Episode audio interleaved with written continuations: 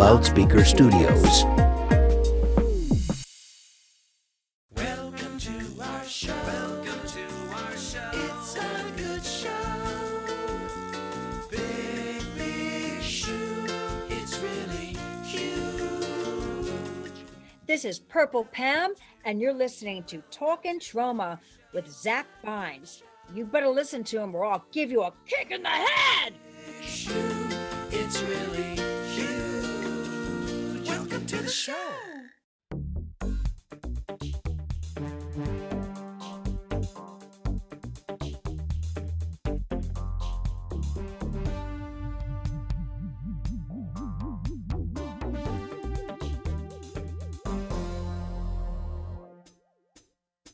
Good morning, Tromaville, and welcome to episode 17 of Talking Troma with your host, me, Zach Bynes. In this special episode, our special guest gives me a kick in the head.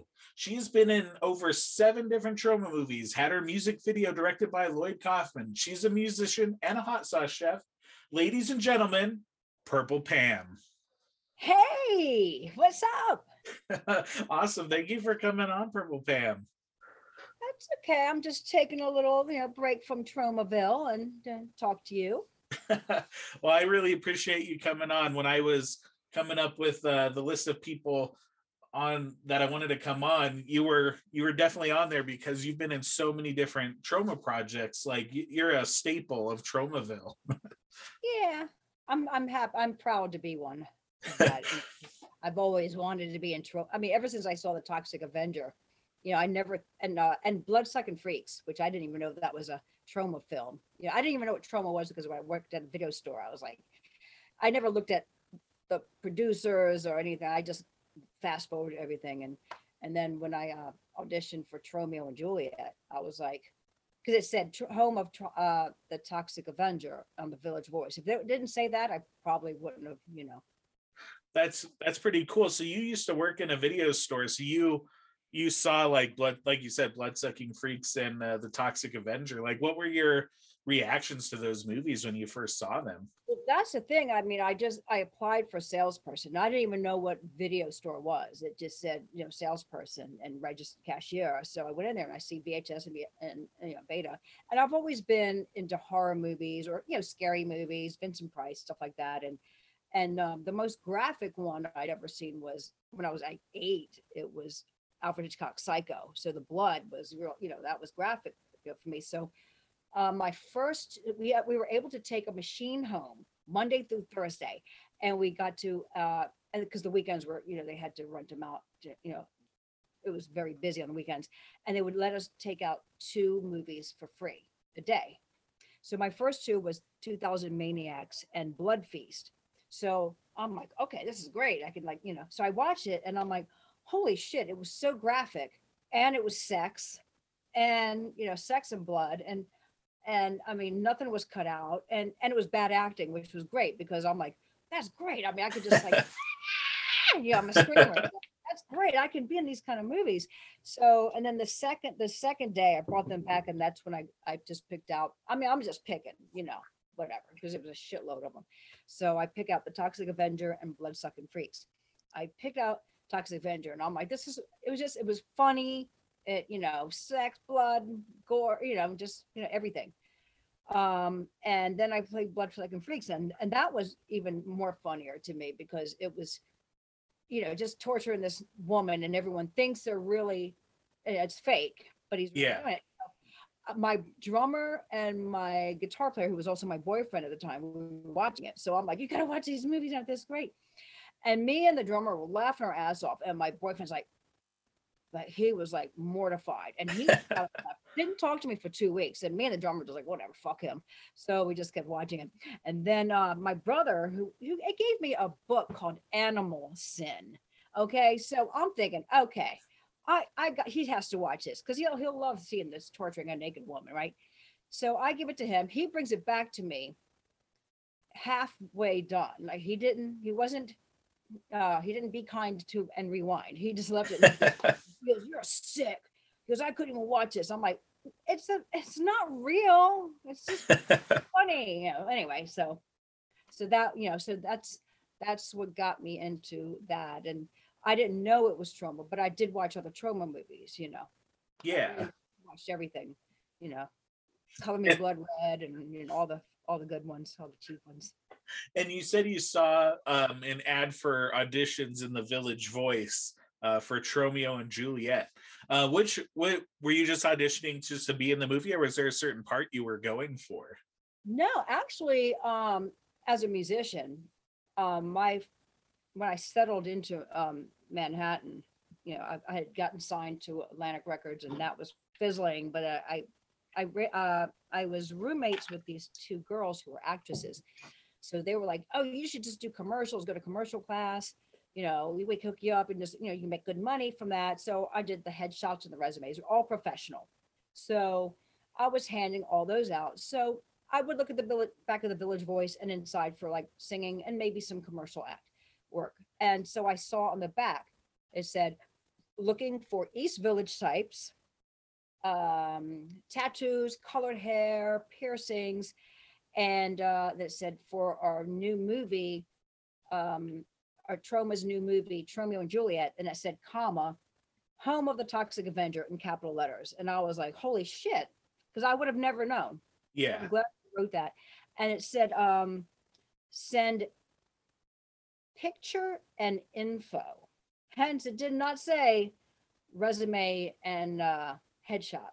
So I went and I guess at the time, uh, color cop they, they color copies came out. So I just took some snapshots of me of a headshot with not a headshot, but a head a selfie I had taken with a regular camera with the color, you know, my tattoo, and then I did a I had a full body shot of a snapshot and I got two, you know, color pictures, eight by tens. And then I took um um a piece of purple typing paper. Yes, I had purple typing paper.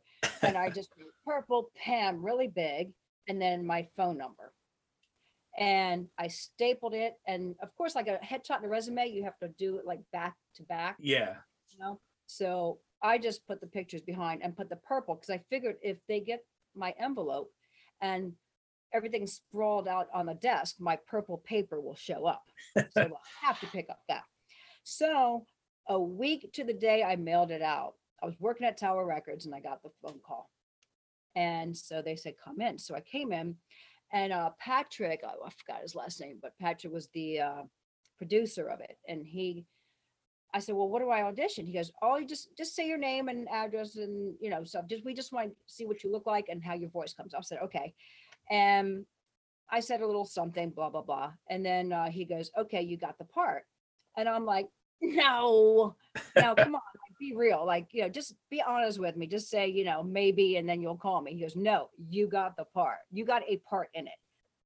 And I said, he goes, no, really. He goes, you're number 12. You're 12 out of 700 and some applicants. He goes, did you, he goes, did you see the people out there? And I said, yeah. He goes, they're all, they look like they should be in a soap opera, right? He goes, I said, yeah. He goes, they said, they sent headshots and resumes. You were one of 12 that actually sent what we asked for, picture and info. So there you go. You go. Pay attention. Yeah. You re- you read the the requirements. I don't know what your next question was going to be because I was going to go into a really cool, interesting story on my first experience of Troma. on- Yes. Please do. Okay. Well, so I go and it was on St. Mark's Place and I was living in the East Village anyway. So it was great. The location was like right around the corner from my house and it was at the At Bar. And we were like a, a- just a scene. It was just like a club scene. So place was packed. So apparently, I guess, you know, Lloyd asked me, goes, what's your name? I said, Purple Pam, you know. So he goes, all right, you stand over here in this part of the crowd. So of course, I'm always thinking, okay, I tell him my name. At least he knows who I am. Oh my God, you know, Lloyd, um, he know he knows my name. He's never gonna remember because I'm just an extra, you know, he's not gonna remember. And I was fine with that. So I swear to God, it was a half an hour. He instructed everyone. He goes, everyone move around really slow and feel yourselves, pretend like you're on acid and ecstasy and you're full of love. Slow, slow, very, very slow. So 20 minutes into it, he's instructing the same thing and making us do it. I'm thinking, why, why? Okay, we get it, you know? So then he must have read my mind because he goes, okay, the reason why I'm telling you this for this amount of time is because a band is going to come up and play, which was actually my friend's uh, band Thorn. And he goes, he's they're going to come up and play when we when we do the action shot of when we do this. And he goes, it's going to be really fast. So you need to go slow. So so I was like, oh, okay, that makes sense. So another 10 minutes he goes on, makes us do it slow. Okay, the band comes on. Everyone is doing like this, like moving around and flail, flailing their arms around, and, and I'm the only one doing the slow groove and feeling myself. And I swear, and I'm looking around going, wow, oh wait, did did the instruction change? Oh, I don't, I don't, and everyone's giving me like the stink eye and looking at me like they smelt shit. Like, what are you doing? You know? And then Lloyd starts screaming, God, God damn it, you fucking ass, you idiots, you goddamn bunch of idiots wasting my time. Blah, blah, blah. He's like, what the hell? He goes, I spent a half an hour doing blah, blah, blah. He goes, now one of you motherfuckers did it right. And I'm thinking, okay, least, okay, I'm, I'm trying to hide. I'm like, okay, I, I'm kind of in the middle here. Okay, obviously he didn't see me if I fucked up. He goes, now, and no one did it right except one person. One person did it right. Purple Pam. And I was like, holy shit, he remembered my name and I did it right. And he goes, everyone, look at Purple Pam. Look at her. Look what her and do what she does.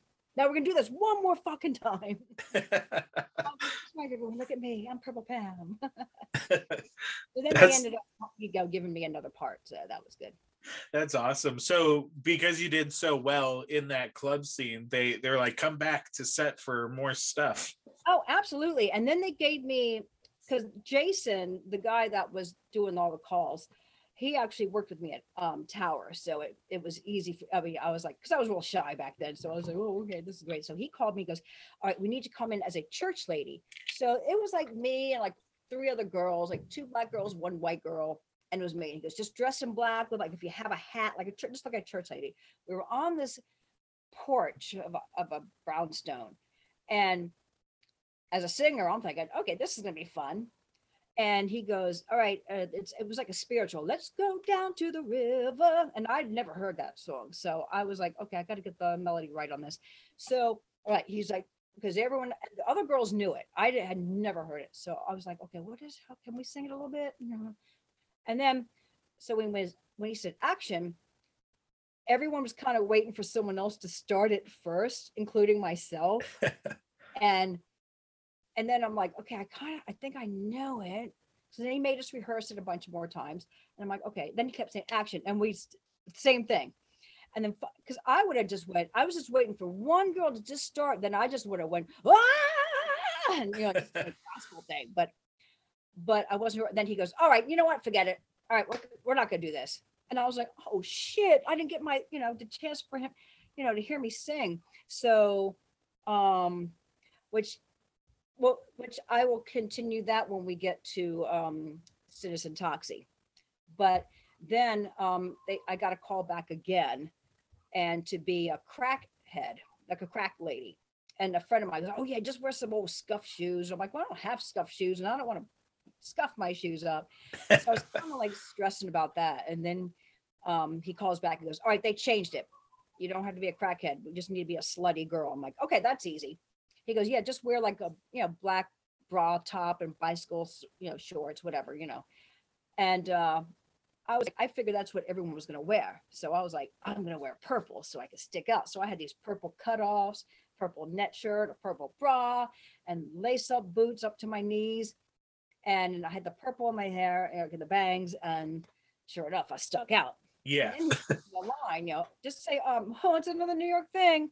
And I thought it sounded really stupid, like it was kind of like like I, it should have been better, but then he was like, "Oh, that's perfect," and I'm like, "Well, it is a B movie." Whereas in Guys, when I was like, "Give me back my self-esteem," he didn't. He didn't like the way I did it, and I'm like, "But it's a B movie. Come on, be bad acting." But you know, so anyway, so I did. I mean, I'm all over that movie. You can see it. You know, you can see it. But yeah, you Yeah, you definitely show up all over Poultry Guy or uh, Romeo and Juliet. How much uh, how much involvement did James Gunn have with you on the set? Oh, again, because I never paid attention to who the producer is and what an AD was, and you know, you know, like a director of photography. I didn't know any of that. You know, Yeah. but I was more involved. Like he was there, but like I said, he was just. I was more involved, like when that one character where he puts the guts back into his. His Yeah. he gets so. I was more into seeing how the special effects worked. Because so- I'm into that, so I, that's where my direction was. So I was always on the set, just soaking in how to do stuff like that and seeing how it's done and how it's going to look on film afterwards. So that was more my concern. And how much of the special effect, you know, with like the arm rip and all that happened while you were on set? Well, that um, well, that was, I get, it was always in, because that's what I'm in holding, you know. Yeah. I'm just, instead of just sitting there and complaining like a lot of people do, you know, it's, I always bring something to do or just check out with the set. So I was able to, because I was actually in that seat, like in that area. So I was able to just watch and see how it was done. Because it was done in the scene that I was in. So it wasn't closed off to me. So I was able to, you know, see that. Too in the uh part where I had the where the the car scene comes too. When Yeah. got to see that. And I got to meet, you know, Will Keenan was so, so nice. Because I'm like, well, I know he's the star of the show. And I'm like, I expected him to be an asshole, you know, but he wasn't. I'm like, oh, he's like, you know, so nice. That's awesome. yeah, no, and you you definitely steal that scene. It's another New York thing. so I love I love that bit in the movie. And I went to go see it. It was 4 p.m. in Times Square. And when I came out of the movie, I guess the next bunch of people were going to see it. And there was, a, or I think that, well, the, or the people who had seen it before, these kids, they were like, oh, you were in the movie. So I was, that's why it was, it was when I was going to see the movie. And they're like, you're in the movie. So I was so excited that I didn't get cut, you know? Yeah. when I waiting for the credits to see my name, and I'm looking, and my I didn't get a credit. So I guess that was like 94 when that came out or something like that. Um, 96. 96 yeah it was 94 then when i did it because i i don't i just remember my roommate had got up for her business a um, computer because i didn't have a computer and i didn't have and so internet started to kind of you know be out there with people started having um websites so Troma got their website and i'm learning how to work her computer she's like you learn how to work it and teach me so i learned how to go on there and i was like so i did an email to lloyd and i was like oh because it was stuck in my uh, it was stuck in my mind that I didn't get my credit. so I wrote him. I was like, "Dear Lloyd, hi. This uh, my name's Purple Pam. I don't know if you remember me, but I was in the movie Tromeo and Juliet. Had the speaking part. Blah blah blah." I said, but I was kind of upset that I didn't have get a credit. I said, even the guy who did the farting effects got a credit. So he writes me right back, and he's like, "Oh, of course I remember you, Purple Pam." He goes, um he goes but i'm sorry about that he goes you know everyone at Tron was usually drunk so that's, that's the reason he goes but because of that he goes i want we're doing um, we're doing a toxic avenger part four which was even a more because i would have never known about that yeah. because i missed Terror Firmer i don't even know how i missed out on that but um I was gonna ask ask uh, if you saw any trades for that or or anything. So you just missed Terror Firmer on there. I went to see the premiere of it, but I was like, "How did I miss this?" I don't, I don't, I don't. Was that before Citizen Toxie? But I, It was, yeah. So, wow, that was that's pretty fast for uh, Troma because it didn't seem that far off when I wrote the email and told him that I want, you know, and he anyway he goes, well, because of that, he goes, we will automatically you will automatically have a part in uh, Toxic Avenger Part Four. So uh, and he goes, and we'll put your credit from Tromeo and Juliet with your credit in this one, which they did not do, but that's okay. But so I went there uh, he gave me the address and the time. And Will Keenan was actually there doing whatever he was doing. Like he was ahead of everything, you know, doing Yeah. the casting, whatever. I think he was doing the casting, and uh, he he remembered me, and he was really sweet again. And he goes, "Oh, Purple Pam, yeah, come on in," you know. And they asked me right away. I guess they were gonna have me audition for the lead because they said, "Would you uh, have any problems dyeing your hair blonde?" And I'm like, "No, I'll do it. I don't care."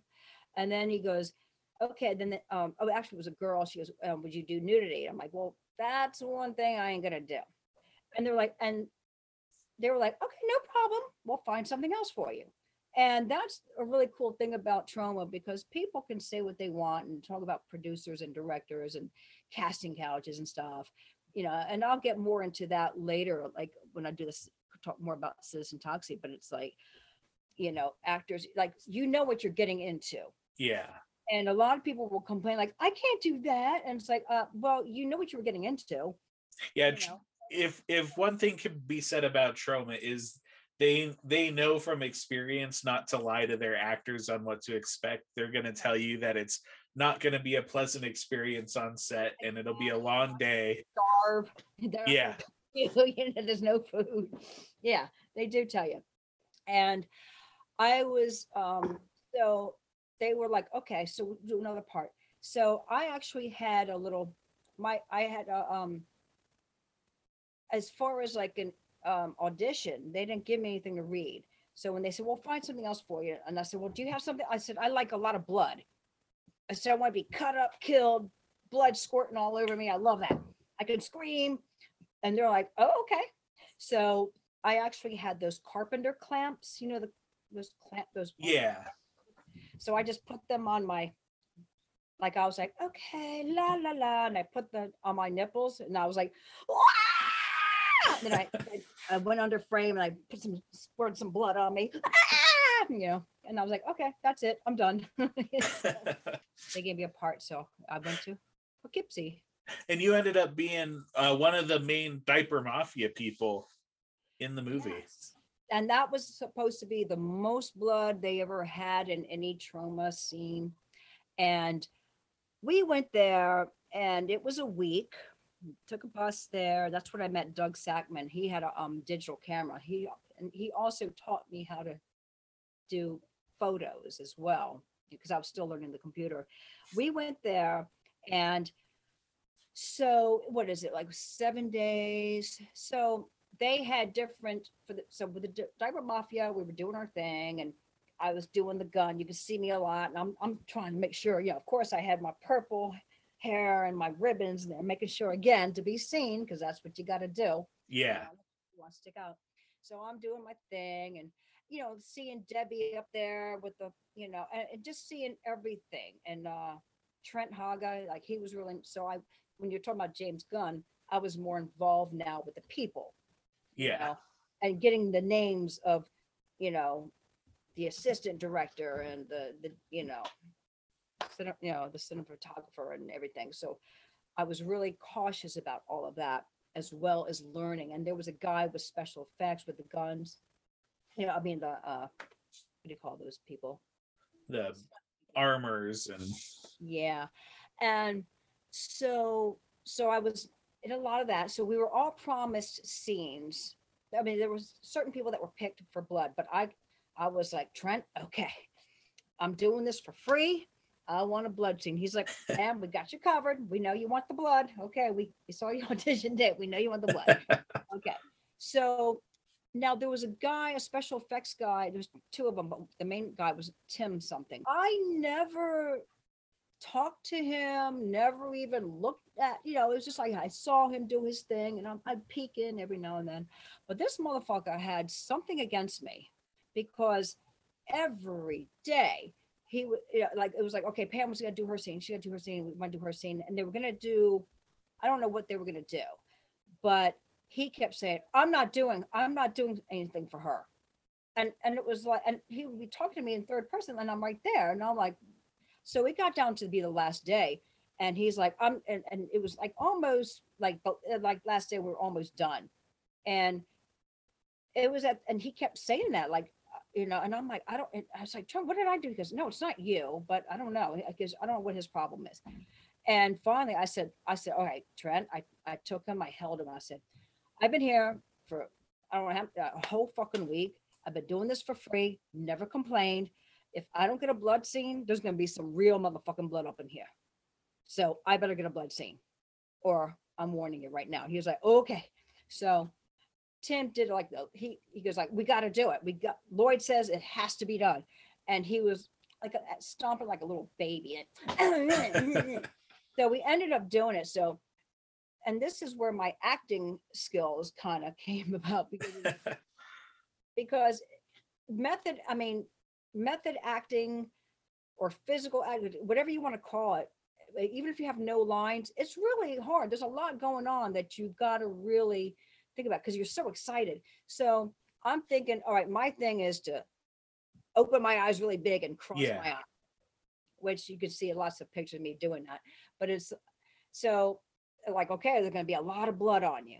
So so toxie pretends to put the flag up my nose and then they have all the tubes going down you know through my diaper and my back and through my dreads because my dreads were all it was nice they could put the thing through their dress so it was like so the blood they poured the blood over me and i'm like am i and i'm i'm actually able to open my eyes because i'm like i gotta do this for the art Yeah. you know so i'm i open my eyes and i got my mouth open like ah, and I, I couldn't see, even though my eyes were open.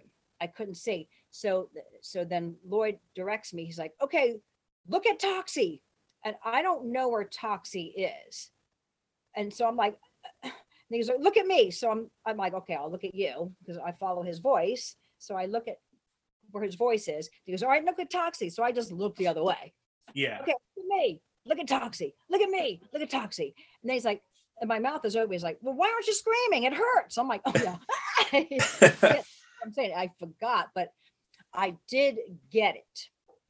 I did get the, you know, what they needed. So I- they just put like a, I, I don't know if they used my scream or not. I can't even tell, but I mean, it, it was perfect.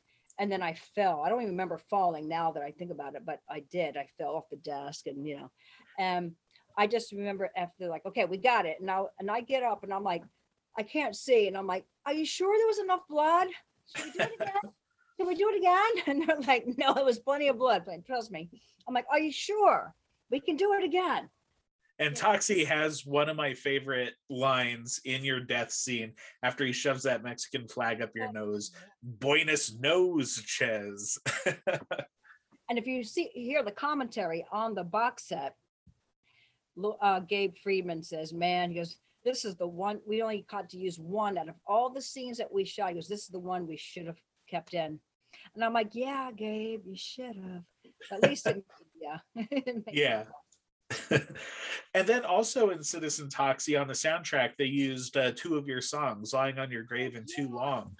Thank you for reminding me because I had I was in my band Flytrap at the time and we had already like made the album before I I before I did the you know went on the shoot and I had put in the um in the credits on the album thank you to Troma Lloyd Kaufman and Michael Herz and uh just because I could and so I had the CD with me. So I guess like the second day in, um, you know, Lloyd was like, "Oh, okay." We were like wrapping up, going to the hotel, whatever.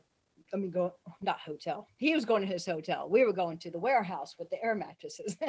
But he, um, he, I said, Lloyd, I said, I just wanted to give you my CD, not to listen to it, because I always, I always thought like Troma movies and all those 80s movies, like they're either it's either cheesy metal or hard metal and Yeah. in between so i never thought my music could get into a Troma film so i wasn't given to that i was giving him, him that because of that Tromeo and juliet cut scene with the church lady i'm like i i just want to let you know this is what i really do i just like your movies and and blood and stuff i said but I I can't act for shit but i can sing and I said, I never got to do that church seat, you know, that church lady thing. I got all intimidated and I didn't know the song and well, blah, blah. But this is what I, I just wanted to share. This is what I do. And he was like, Oh, okay. And I said, and I thanked you on the thing, you know, inside. And uh, for being in, you know, in Tromeo and Juliet. So he went back and listened. The next day, the next morning, we were on shoot uh, shooting, and he goes, "Oh, I listened to your whole CD." He goes, "I'm I got two songs I want to put in the movie." And I'm like, Awesome. no way, not one but two. And the funny thing is, is that the first song is is when um, the retard's doing the um, he's doing heroin. So Yeah. just national guitar on laying on your grave. But the the second song is me singing the whole verse and a whole chorus, and it's really loud. You know, you can hear it, and it's during the sex scene with um, Lardass and Sarah. And the thing, and I was happy that you can hear it loud enough, and I got a whole verse and a chorus, but everyone laughs. Yeah. They're on Twitter, and I'm like, shut up. singing." So if you're watching it by yourself, don't laugh. Speaking of Lardass or AKA Joe Fleishaker, during your scene, you got a fence uh, Joe Fleishaker, Troma superstar. Did I don't even know how the hell that came about. I really don't because that was um obviously before the uh the bonus nose chest thing scene. So I don't know. I think he just grabbed me and said, Here, Pam, I want you to do it. You know, he wanted me to have something, you know, you know, something like a little, be a little feature, you know, Yeah. have a feature. How was Joe to work with on set? In the scene, it looks like uh, he couldn't move around too much, so he's like leaning on the table or on the desk. Yeah, he was. Yeah, you know, he, he's he, like he was like that in every movie. He's like, oh, I gotta sit down. I gotta sit down. Yeah. I my bread was very flimsy, so I I kind of had a hard time too. So when we were both, you know, he had the the ruler, so it was like he was his body was like a noodle and my bread was like a noodle, but it worked somehow. it's it's very funny. And then so after so for Citizen Toxie, were you just around on the the diaper mafia stuff, or did you stick around on set any longer than that? Oh, I yeah, I stuck around the whole week. That um, I mean, it was a week. I um, I guess they did stuff in other parts. I mean, I mean, it was, yeah. I mean, we took a bus and we were there. We were there. Now that I think about it, I mean, was it just that part? I mean, was it in this? Yeah, I- I mean, I guess for the school because they had to get. I think it was in September we did it, and the school wasn't in at that point right there. I mean, it was yeah, it was like right before school started because they had to make, they didn't want to tell them what they were really doing. Yeah. So I think it was just the diaper mafia scenes, yeah, just the school scenes that they did there. Because I mean, yeah, everywhere else I guess was, but I wasn't asked for anything other than that. But uh, yeah, that was, that was such, a it was so, and here's another little, nice little Troma thing to know about. It's like, um, when the leotards and stuff like that, like they, the art department, like they were working all the way through. So they went back to the warehouses with us and they, the whole art department was in the bathroom washing out the bloody tights and the shirts. And of course, we had new diapers. They didn't wash those out, obviously, but they were washing them out in the sinks, in the bathroom sinks, and drying them with blow dryers. Now I'm a night owl, so we have to get up at four or five, whatever. But I was like, I was like wound up. I'm excited. and, you know, I went back in there and I'm like took my shower and everything, and I kind of like I'm seeing them. I'm like, wow, that's this seems really this seems really like rough. And I was like, hey, do you guys need some help? And they're like, no, no, no, no, that's okay. And I'm like, no, I mean, come on, you guys are washing and blow drying. It takes a long time. I said, please let me help. I'm, I said, but no, you have to be up early. I'm like, I know I can be up early. I said, I just, I'm just wide awake. I'm a night owl. I mean, I have to get used to that. Please. They're like, no, look, you're an actor and, uh, you know, you're not allowed to do this. And I said, well, I- that's okay. And they said, well, look, we appreciate it, but we can get, we can get fired if someone catches you doing that. But we really appreciate it. And because I noticed each day, these were just extras. They were just little peon extras, just like me, and they were being demanding to the art art people in the wardrobe. I mean, really demanding. like I want new tights, and I mean just being bitchy. I I mean I'm sitting there going, wow, you're just you know really, you know, and Yeah. and they were getting annoyed with them and everything. So the next morning, because I think it was like the second day I actually tried, I saw what they were doing and then I asked to help them. And so the third day, and that morning, they were like, here, here's a new pair of tights for you. And they were giving me everything and all these extra things. And I was like, oh, well, I can use the same tights. They're like, no, no, no, those are dirty. We'll give them to somebody else, you know?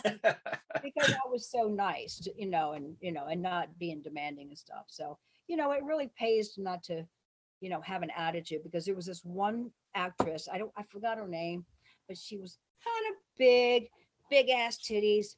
And she's been in other, she's been in other films.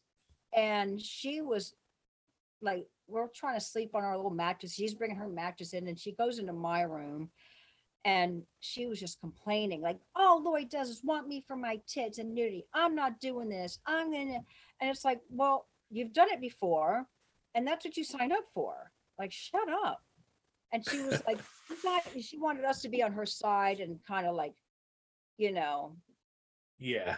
i don't know like you know make him sound like you know lloyd's a bad per like a bad director or something like he's he's evil you know he's a cat casting couch like you know it's like come on well then don't do it you know what you're doing Yeah. You you uh came to set with those talents. That's how you auditioned.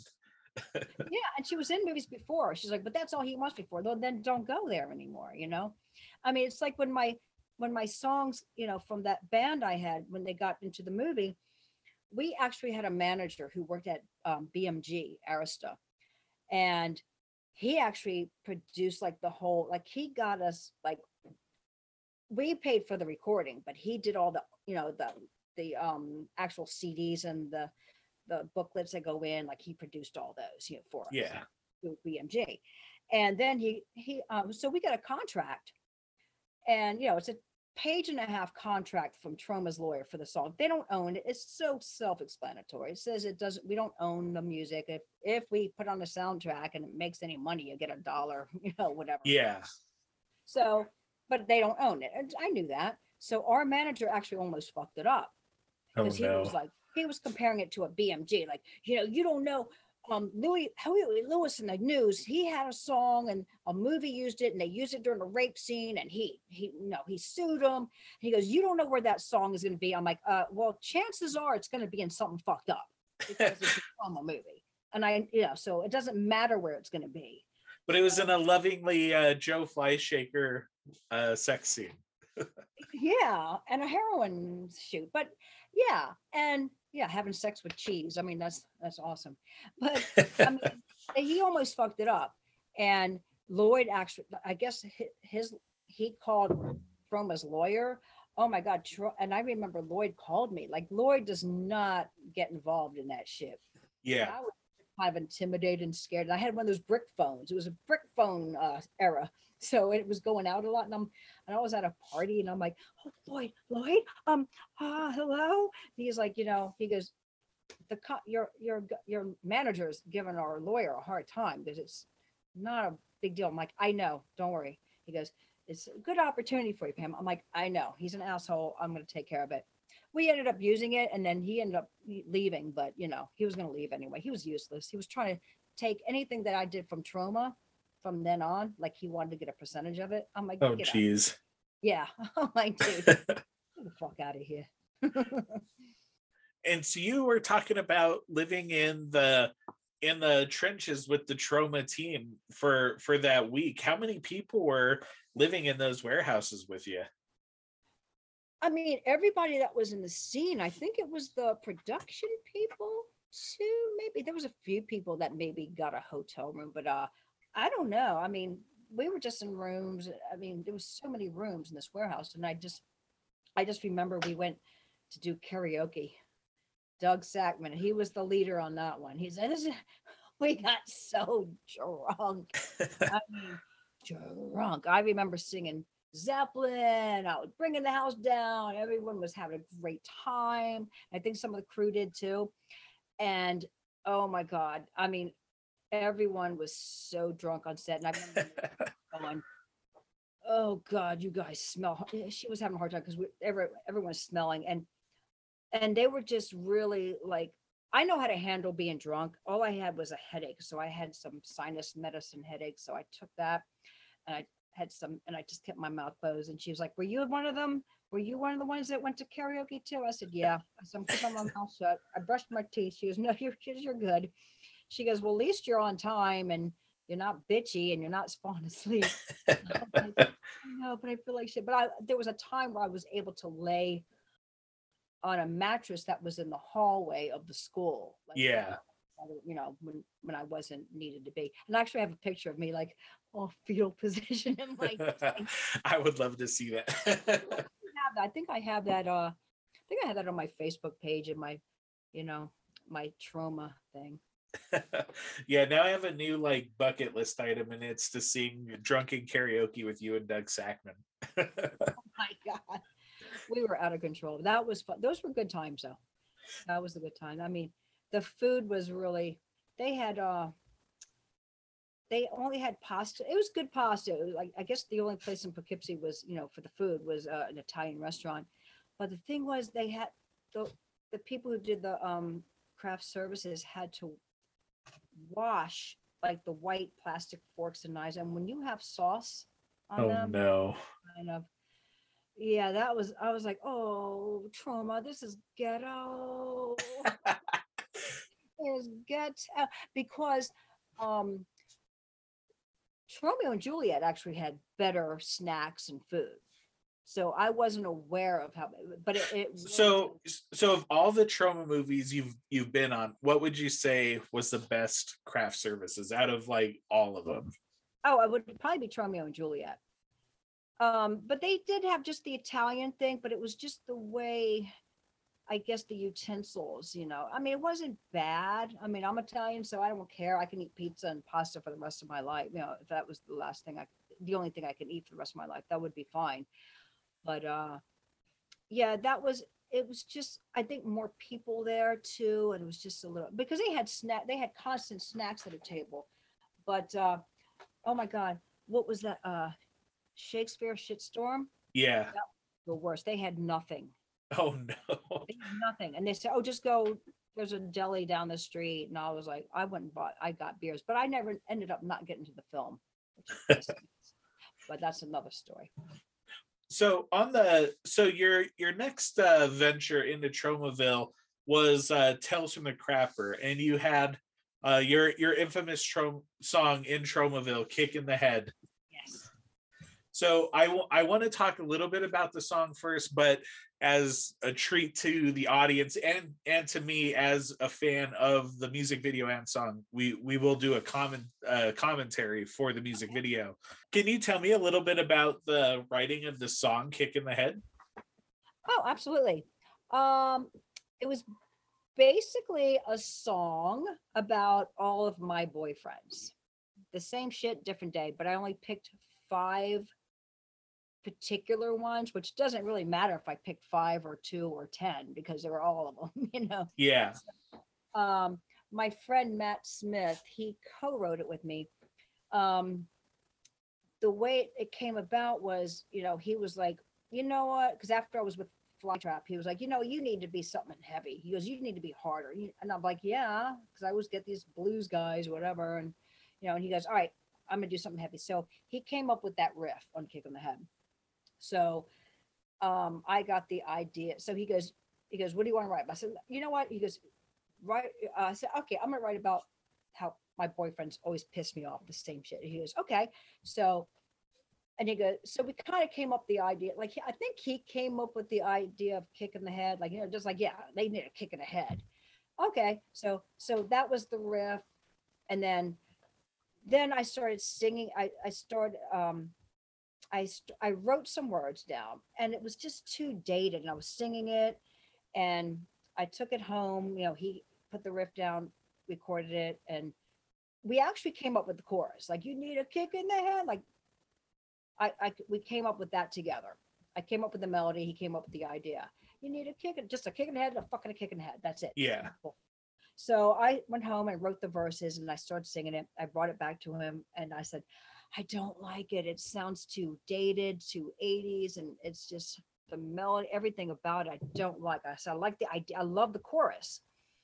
And he goes, well, at least that's the that's that's the hard part. He goes, he goes, well, he and I said, I don't. He goes, yeah, the words suck. And now I go, he goes, well, he goes, you know, how many times have you told me about your how, how pissed off you are?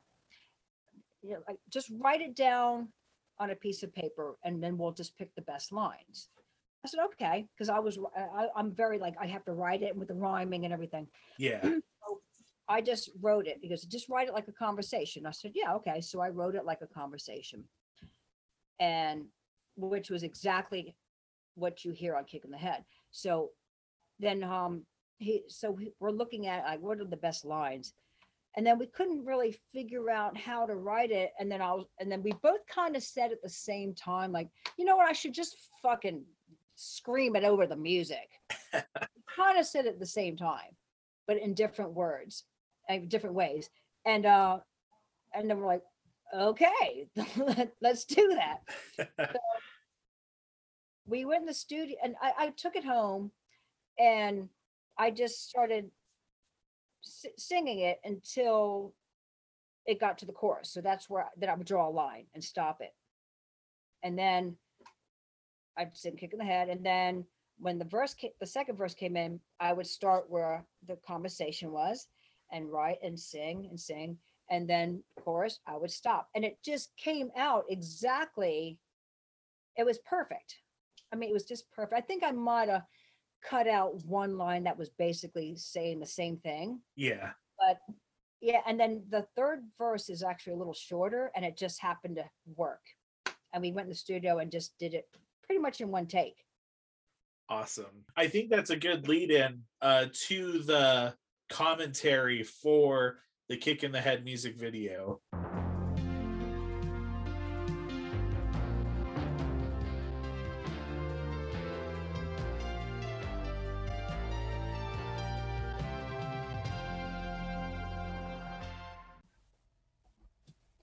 Okay, this is at my house right here. We did this later on.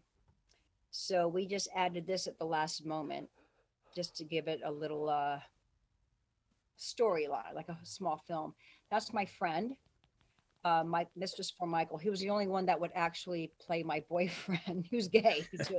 he played my boyfriend. And he, was, he would jerk off. And then I come in and go, What are you doing? And then he's like, Oh, something look, and I'm like, ah, and it worked out perfect because I was like, oh, he needed a kick in the head, and I kicked him in his head. and it was no, there was no script for this. We just kind of did it. And then here we go. So, um, okay, so basically the audience were just my friends, and I just had them come in, and right here, I was, uh, I'm not good at this. no, it's okay. Who who are some of the people in the audience? Okay, these were my friends. I actually made flyers and went out to night uh, bars and said, if you receive this flyer, you you have the look that I want for my video. It was my birthday a month before, so I said I'm going to have food. You could be in the you could be in the film. All you, I mean, in my video, it's going to be free food and be from seven in the morning till six at night. You can come anytime you want. So they came in. I said, just dress crazy, and they did. Now, my four boyfriends here, I went out and got wigs for them because when I was with uh, talking with uh, the GP, uh, Brendan Flynn, he suggested, he goes like, well, you're going to have to have a dummy. Like the best thing to do is get a love doll, like a blow Yeah. doll. Because you, when you kick it, it punches. And that's a funny story, me going to the store to get a love doll, a blow up doll. So, so I went and got wigs for like five bucks and I put them on there so that way, you know, it would just look stupid. And that way they can put the clothes on and then really, you know, kick them. So I kicked them, pretend like I'm kicking, which was hard because I had these heavy boots on. I mean, these these uh, platform boots were so heavy, and I didn't really take that in consideration. Yeah. It actually was kind of like, oh, and uh, so that was really hard to do. And this guy with the red uh, wig, he didn't really do his blood work, and Lloyd yelled at him for so Um, so those people came in. They there was a rotation of the people that came in the audience, which was great. The uh, and I alwa- I wanted my hair whip scene, which was great. There was a part where the sound man cut out a part and it fucked up, but I managed to get through it. On here, oh here I um I put his head was so skinny. Oh my god, I was trying to squeeze it, and his head was just I couldn't. Get, it was really hard to squeeze his head and get the effect the same with the, the, the melon. They crushed a cantaloupe in between your legs. it was a cantaloupe and the thing was i did i did the special effects myself but i got a guy from a halloween store that really wanted to do it. He so he had the blood the blood tubes. Now the blood tubes were supposed to i wanted really crazy crazy crazy blood coming out but it didn't. But turns out that a lot of my friends actually saw it and wouldn't talk to me either seeing this video. They're like it's very violent. I'm like it's, it's really not it's not real i'm like you know and i said i said the kicking you know. Oh no it wasn't the kicking. It wasn't the kicking that was that bothers me. It's the when you switch the head. And i'm like well come on that i mean you can kick someone and really kill them. So but realistically you can't squish a, a head between your thighs unless you're the fucking Hulk, you know? And they're like, and no, I said, so why does that bother you and nothing else? And they said, well, maybe it's because it looks real. And I was like, well, there you go. Like I did, I made a, a special effect look real. I mean, and so because it bothered me because it wasn't so exaggerated and over the top and extra. But the fact that it did look real, I'm like, well, there you go. Because people really were offended by it. And uh and then there was like the the guitar, the guitar, the guitarist, like he had a um like a one piece um skeleton suit on. yeah. I don't know why I bought that for him because I just figured everyone else would have a certain look. I just want, and he was skinny and he would wear it. I said, Would you wear that? He goes, Yeah, I would totally wear that. I don't even know why I bought that, but it was a good thing I did because the band didn't come in and and Lloyd wanted to do us a scene earlier. And uh, so I just picked a guy out in the audience and I was able to put that on him. And you can't even tell that it's two different guitar players. And he's not even a guitar player. He just played around with it, you know.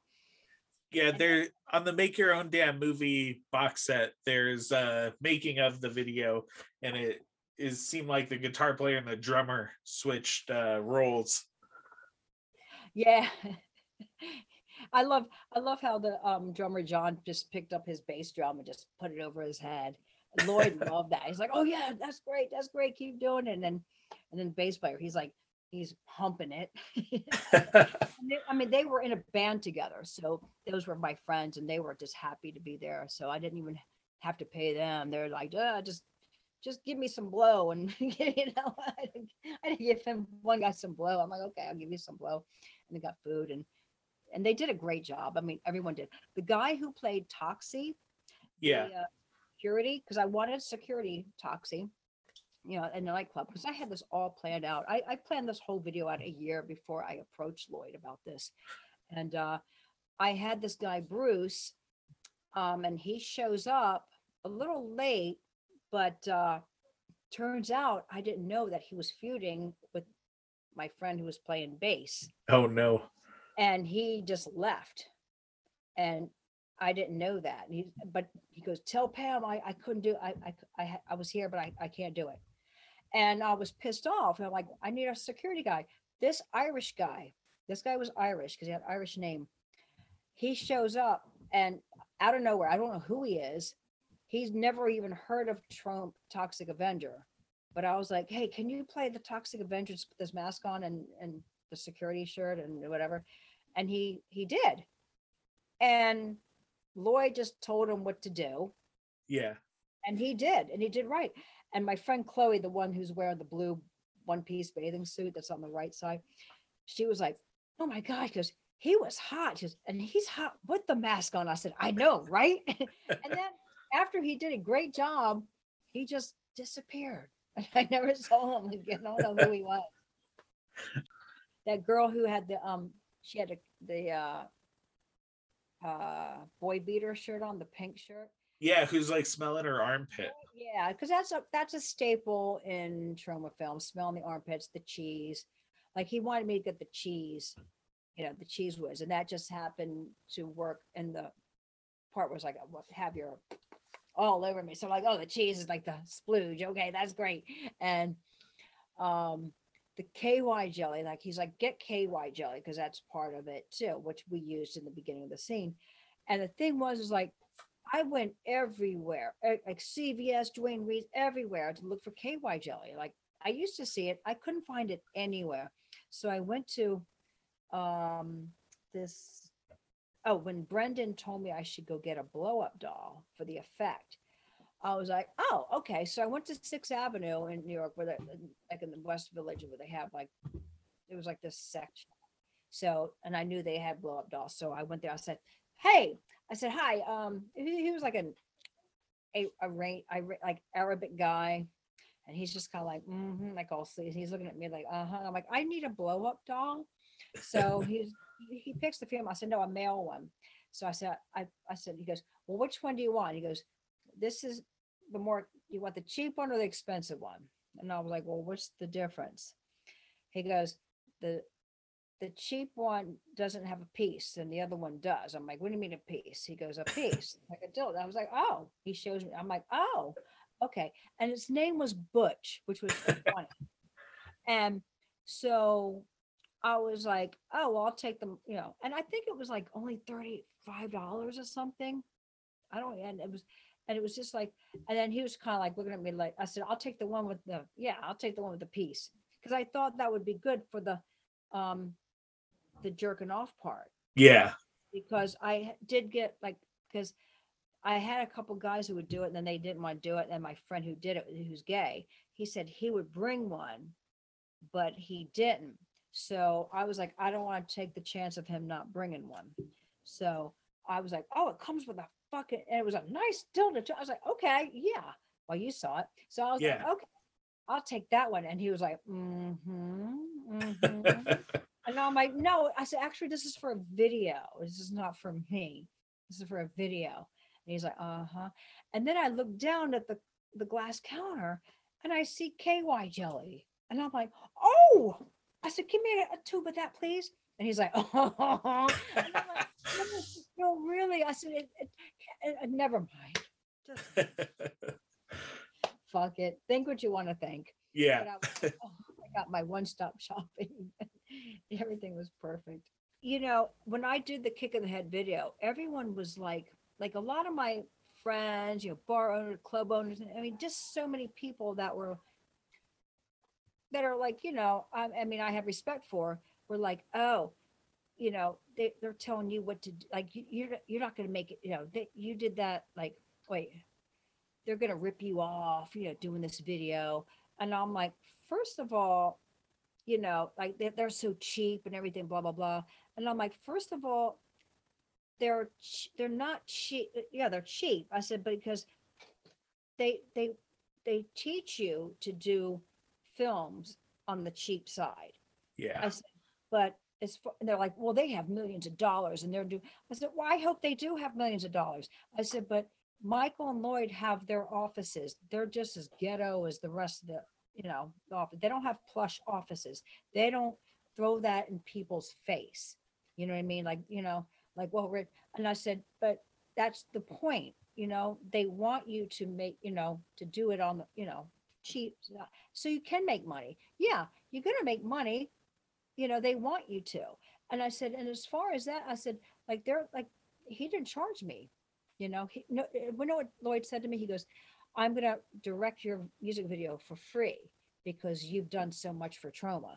And I was like, well, what did I do for Troma? And he goes, you worked for free, you know, you, you, you know, you showed up. yeah.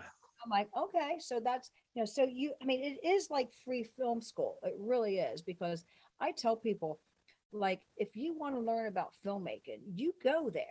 You go there. They, they're going to tell you you're not going to get paid. So that's what you do when you intern. And then they will pay you for some things, but you can quit anytime you want.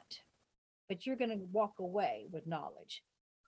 you know I I think I learned more at Tromaville than I did in any of my film school classes. Right. Exactly. And that's why I tell people. And I was like, and it's not like you have to give your two weeks notice. Well, actually you should if you, you know, if you're gonna leave. But I said, but you, it's not like you're gonna lose your tuition or anything you paid for. And I said, and you learn a lot, you know, and you, you, you do get benefits out of it. I mean, when I, before I did the kick in the head video, when it was all planned, it was all ready to go.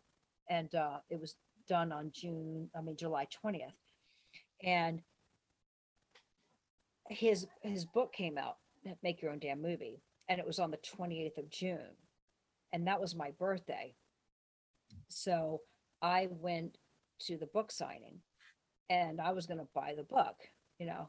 So i go there and i was like oh and laura's like oh pam i'm like hey i said i'm i said actually i said i said i, I, so, I said, i'm so glad you're doing this you know book signing. I said, I'm, I'm going to buy your book. It's my birthday too. And he goes, it's your birthday? He goes, oh, so is Patty Pie. My wife said, "Oh, really?" and he goes, yeah. And uh, I was like, oh, I'm going to go get your book then. And uh, I want you to sign it, you know, when it comes time. And he goes, and he took me, he goes, I'll buy you the book for your birthday. And I'm like, no, you don't have to buy. He's like, no, I want to buy you the book. He goes up to the register with a black card and he gives it to her. She's like, she's like, "Do you have an account with us?" And then he's like, he. "Sweetheart," he goes. Well, he didn't call her sweetheart. I forgot what he called her, but he was like, "I wrote the book." he goes, "I'm doing a book signing here." Like. So he writes a book and he signs it, and I read. I took the bus into the subway so I can read the foreword you know, it was a whole thing about Trey, uh, Trey Parker. And he was saying like, you know, that whole, have you ever read that? That? Yeah. Like, yeah. So he's like, well, you want people to see the movie, you know, it's not about making the money. You want people to see that. And with a Troma stamp, you'll, you know, and that's why the Troma stamp, I'm like, my video is not going to be sitting in my closet somewhere. It's going to be on, you know, in Troma, you know, and especially now with the, the DVDs. I gotta I gotta ask. So, um, where what where was this shot? Oh, that's, oh yeah, that's what I was trying to say in the beginning, but I was like, oh, I don't know how to do this uh, commentary so fast. It's too fast. It was actually the Parkside Lounge. Do you know where that is? I do not. It's on Houston and Attorney. And I lived two blocks away um, on East Third and B. So it was like literally two blocks.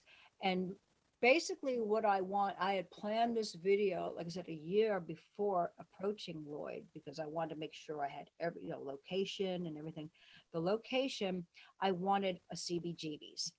Now I know when you're filming and something's like like a garage or small, it can look big Yeah. can- a rectangle. So I knew that from years ago. And so I figure I just need something like a CBGB. So I was actually going to think about getting CBGB's gallery when that was open. Because I figured I could probably rent that out. And I'll, you know, because my, my brother had died in the military and my sister-in-law gave me $5,000. And actually it's his birthday today. That's why I wanted to do the, the, the um, interview today. And, uh, so I figured I'm gonna make a video. So I had enough money to, if I had to rent out CBGB's gallery. And, uh, but then I went to the Parkside Lounge because I used to play there and I asked Karen, the owner, I'm like, because I was going to different, I'm, I'm gonna ask a bunch of different places, you know, so I asked her, I said, do you think I can do a music video like on a Sunday?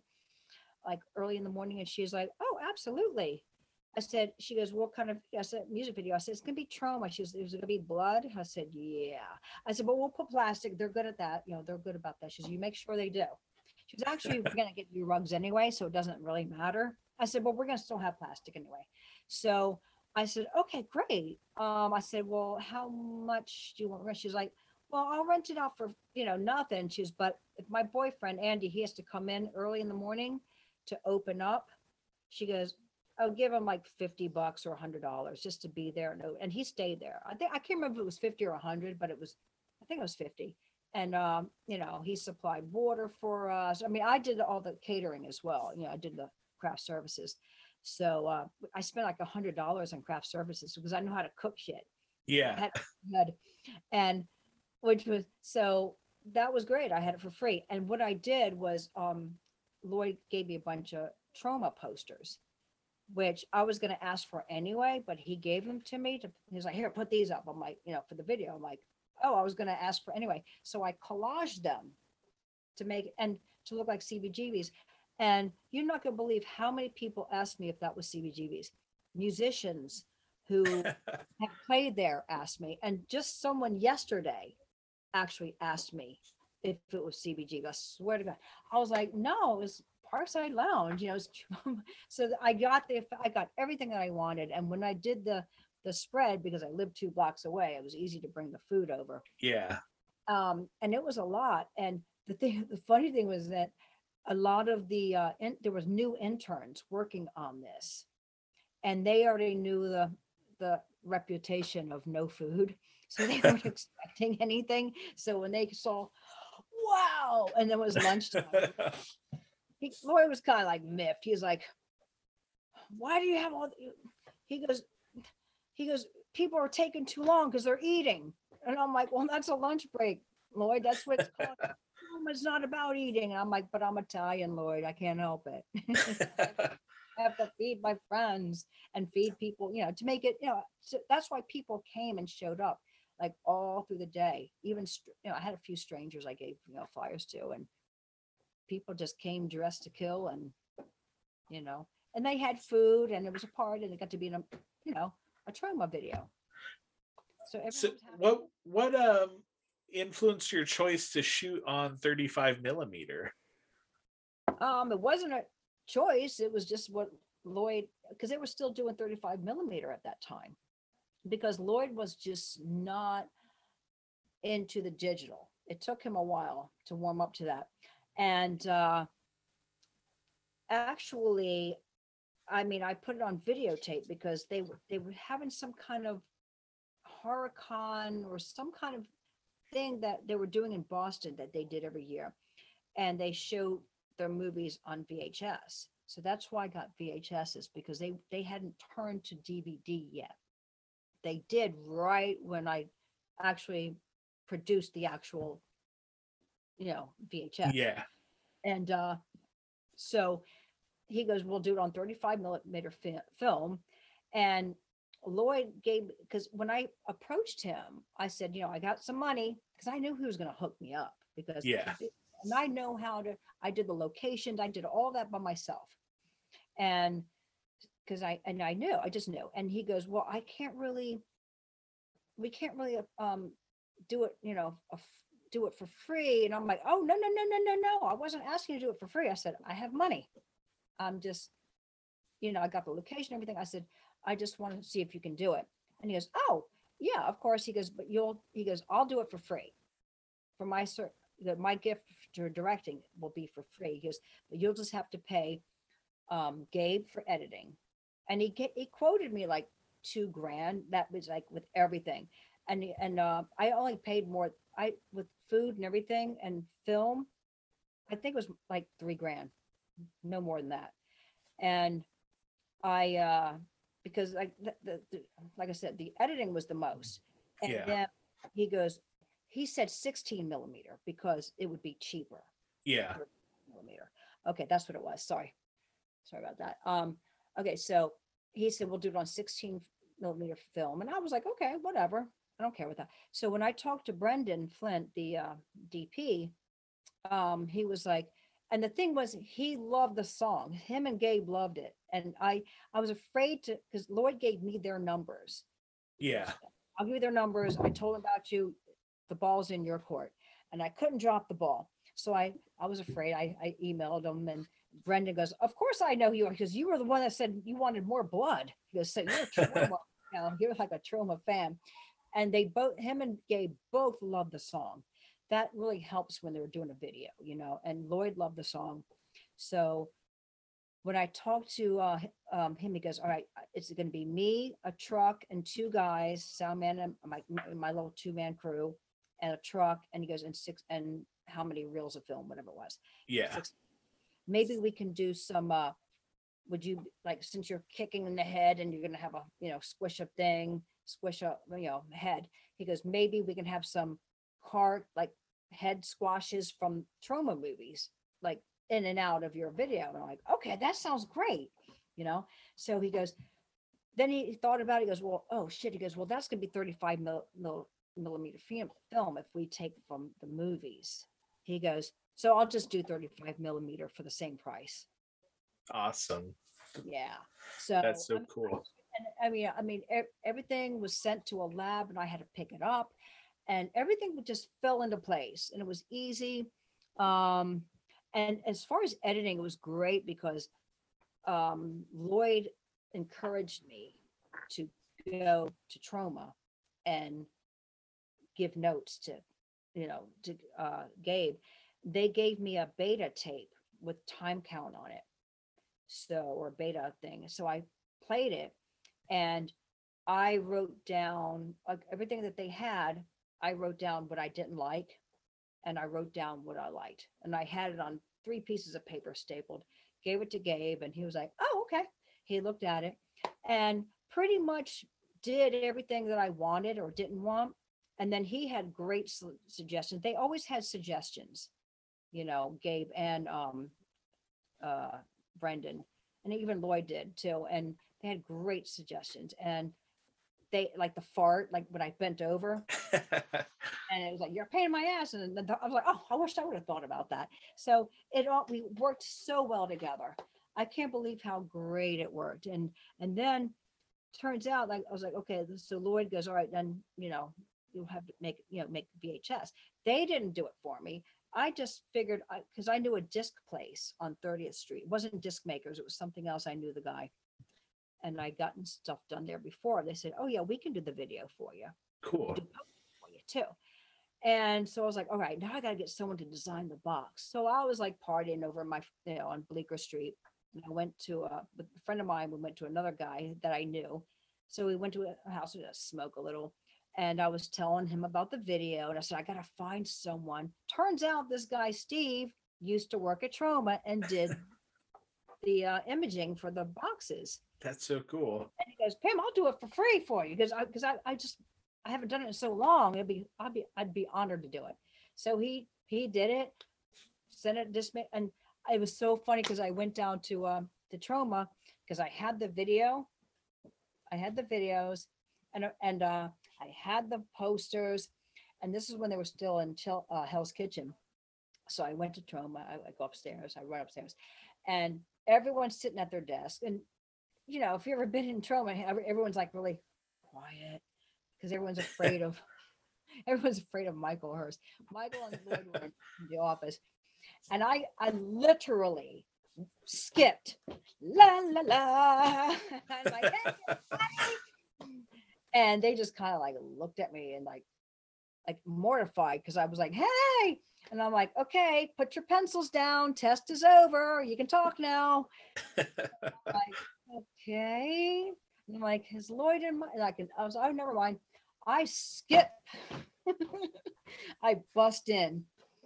And they were all turned around like, like they couldn't believe that I just walked in their office skipping and I threw a uh, videotape on Lloyd's desk and a poster. I threw one over on Michael and I'm like, it's done. It's here. And Michael's looking at it and he's turning it over and I see this big grin on his face and he's like, "You thanked me on there too?" And I'm like, "Well, "Yeah, you're part of Troma." You know, and they were just like, "Wow," you know. And I said, "I'm I'm going to actually get you a poster as well and I'll, I'll put it, in, you know, frame it for you." That's awesome. And then they decided like maybe we should do some white label CDs and put it in we're going to do DVDs now. Maybe we should put those in, you know, with the video. But then Maris was like, "Well, you're going to have to pay for that." Like, you know, then I was like, "Oh." But then they came up with the idea of putting the the song in the in the extras. Did you know it was gonna be on that many DVD releases, like with your No, name on the cover? I didn't. And I mean, it makes more sense to do it that way. I mean, cost wise, it does. And second of all, if you put a mailer out with a DVD and a CD, they're going to lose the CD. You know what I mean? And then they probably can't play it. So that now that was on the DVD, yeah, with a little purple ribbon, I was like, Yeah. you know, I was like, yes, that's awesome. So moving on from Kick in the Head, um, you were in one of my friend's uh, films, PDA Massacre, which is on the Troma Dance Volume 3 DVD. Jamie Greco. Yes, yes, yes, yes. You play, uh, as IMDb credits you, the public masturbator. and I get my uterus ripped out. Tell me what it was like working with Jamie. I love Jamie because he was in my kick in the head video. Where was he? That that's uh that's news to me. Where was Jamie in the kick in the head video? Oh, he's the one that does the best black wig on. Okay. Yes. Because he knows how to do that shit. Yeah. Actually, he was the first one. You know, this was back, you know, I'm learning, you know, my AOL and I'm, I actually have all the printouts of all when I was casting and I was casting through Troma somehow. I don't know how I did that. But uh, Jamie was the first one to um, apply for the boyfriend. One of the, I had five boyfriends, you know, so he was one of them. Then he goes, "Oh, I'm a Troma person. I work in Troma, and I'm an actor and stuff like that." And that's how I met him. And uh, I was like, "Oh, okay. So it's not a sick thing. Okay, you're into this. Okay, great." And uh, yeah, that's how I met him. And then I was like, "Anything you want me to be in?" And he goes, "Would you want to be in a masturbator?" "Fuck yeah!" One of my favorite pictures of me is sprawled out when I made sure I got a picture of that. You know. It's such a fun movie. If anybody out there listening hasn't watched it, you really need to. Jamie's one of my favorite filmmakers. Oh my god! Like because it was in Jersey City, and I and I just remember it was just nice, and it was good to see Debbie again, and and you could see the city, and it was dark, and uh, we had complaints. And then the cops came, and we were like, "No, we're just doing it." And I think the cop was a Troma fan or something, and, you know. So then the lady, she- they kept getting pissed off because the cops came, and they're like, "Well, we're, we're just going to come just to." you know, just to make, you know, make an appearance and then we gotta, you know, but they didn't do it. I- It was fun doing that. And I actually, I told, um, after we made the movie, I was like, you know, I said, I didn't even realize, I said, I actually had my uterus ripped out literally because I had cancer. But I thought it was like, oh, I just realized that, you know, this is cool that I got that, that I got my uterus in my face. And he was like, "Oh my god, I'm so so." I'm like, "No, no, no. I'm just thinking. I just thought of that. And that's all. You know, it's all good." A good uh you you get to put it on screen and and uh feel your vengeance and sorrow that way. It's a little too dark though. It's like, can you brighten it up and have some brighter blood in it? Another movie of his too, um, Puda. there I I have not seen that one, but I did see on your YouTube page that you have like a making of uh Puda. Yeah, I've never seen the movie either. Actually, come to think of it. I'll I'll have to to track down Jamie so I can see that because all all of their movies are fantastic. either, actually. yeah, yeah. Let's get on him about that. so was Jamie a big factor of you getting into Poultrygeist? No, no, that was just me al- already being. I mean, I had the video. I'm like, I'm already. Yeah. Um, I think. Oh, I know that. How I got into that one. Um, I was doing this DVD at this show called Detention Lounge, and with uh, oh God, I forgot his name. Anyway, it doesn't matter. I guess at this point, since I can't remember the name, um, we were doing skits. It was like a rock, a, a heavy metal hee haw, and there's this one scene where it was uh, Repo Man, where he repossessed um, my fake tits that I didn't pay for, and a girl was supposed to do it who was flat chested and then she didn't even make it. I don't I mean I don't even he didn't even know how he was gonna do the special effects. But he he like, Pam, come on, you gotta you can you do that? I said, okay. So I had watched this commercial. It was an infomercial. It was like three in the morning, and it was all about these like um these they look like uh, water balloons Yeah. and they you put them in your bra. Like there was like, oh, like are you flat ladies? Are you this and that? Do you, you and you know, do you need um are you too flat chested and you feel like a man when you walk outside? Blah blah blah. There were it was really a degrading thing at this time because it was like and they're like you put these in your bra like they use them on Baywatch and you can jiggle and wiggle and I was like, am I really seeing this in this time of you know like Yeah. really? and they were for ninety nine dollars. So I I started laughing. I was drunk as fuck. So I went and got these water balloons for 99 cents, right? And I put them in my bra and it was like, woo! And it was the same fucking thing. So what I was like, oh, I said, I, I'm gonna use my 99 cent titty idea. I said, okay, so I showed up with some fake blood because this girl, he they weren't even gonna do that. So in the scene, I do this, I put him in and and then he rips him out, and then I'm like, oh, it was just, it was great. It worked out great. So I had told Lloyd about it. I, I was in the Troma office and I was just telling him, I said, Oh my God, you guys, you have to see the skit. I said, I did the, my own special effects with these. I get my titties ripped out by the repo man. And he goes like, well, he goes, um, we have a um, new movie coming out um, called Poultrygeist. He goes, maybe you should do that. Maybe have um, chickens, chicken zombies rip out your fake tits. He goes, I think that would be funny. So I basically wrote my own little, you know, and in the detention lounge thing, I said, give me back my self-esteem. So I did that. And that was what I was telling you earlier that it, they, it, they just didn't, they cut that part out. But, you know, but I didn't, they weren't water balloons. They actually, the special effects people made like some silicone thing. And uh, so that's how I got on that. He goes, he goes, so he goes, he goes, yeah, he goes, let's do that. And he- So he, he said, you can write your own part, you know, if you think of anything else for that, you know, that'd be great. So I did that. And I had a friend that lived in Bel- Buffalo. So I was able to see him, stay with him. I mean, and he lived like five minutes away. So I stayed with him for a week and I did That's that. awesome. You didn't have to live in the abandoned church with the rest of us. Did not. I was at, at a nice, really nice apartment and had breakfast and lunch. yeah. And uh, so when I did that, yeah, that was great. And it was really cool. Like when I was laying down with the zombies, and so the the zombie that was gonna rip it out, he was kind of like, um, uh, I'm gonna kind of have to put like put my hand under your shirt and kind of touch you. Is that okay? And I'm like, yeah, it's fine. I mean, you got a mask on. You're kind of hot with the mask. It just really not- it's okay. I really don't know what he looks like, but I didn't.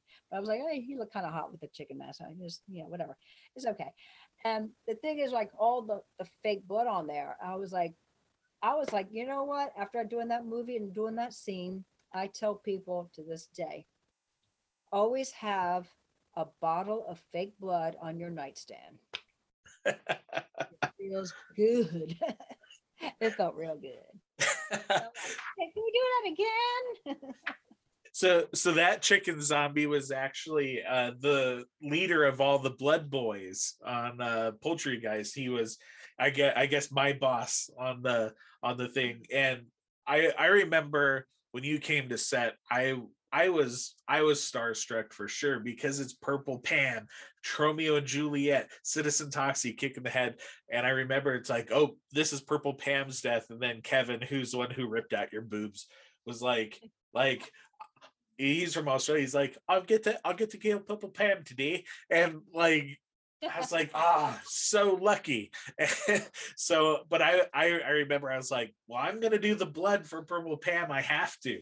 so so I I was super excited to spray fake blood up your shirt in that scene. oh wow, okay. And and I, you were so nice. I remember during during the shoot, I asked you for your autograph. You're like, I have a sticker, you know, from the kick in the head video, and you signed it for me. And I was like, yes. I was super excited to meet you on set. Yeah, I remember those. Yeah, yeah, yeah. So that that was awesome. And it was such a fun, fun scene to shoot. It was such like a crazy time because I think like right after we shot that, it's like, all right, we have 30 more death scenes to film for this massacre scene. But that was that was a lot of fun and like you know and all those death scenes yours is definitely one that stands out to me of one i remember filming like ah, ah. I remember to look everywhere and scream.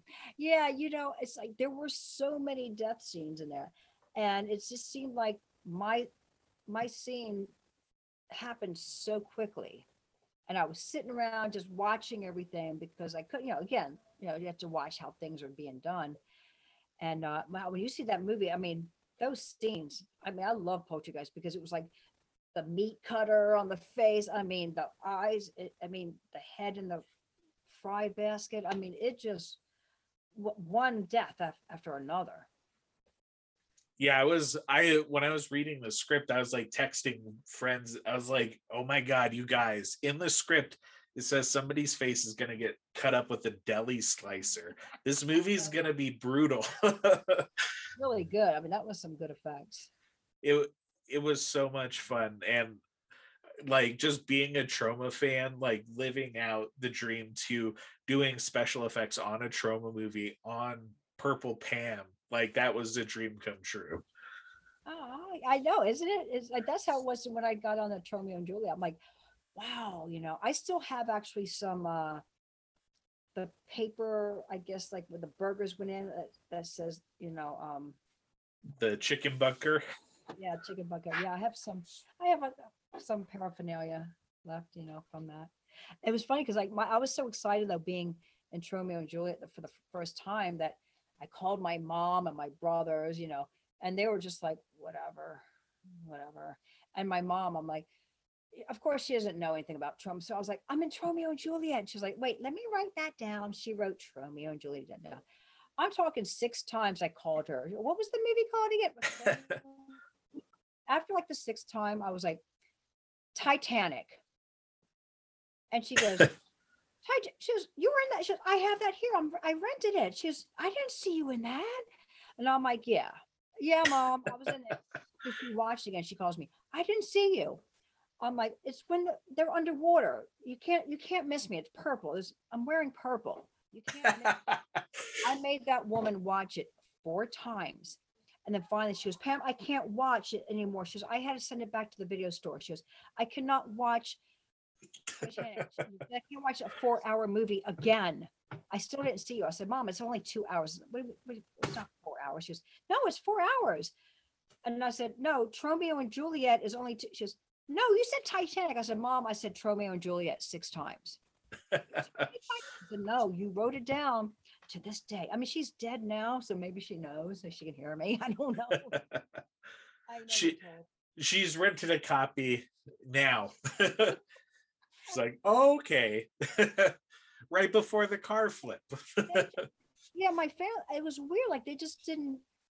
Like I figured my brothers. I mean, they were married and they were kind of like they turned all square, you know. But it was like, come on, you guys know. Remember Greg? You know, blood sucking freaks. That that was Troma. I'm in a Troma movie.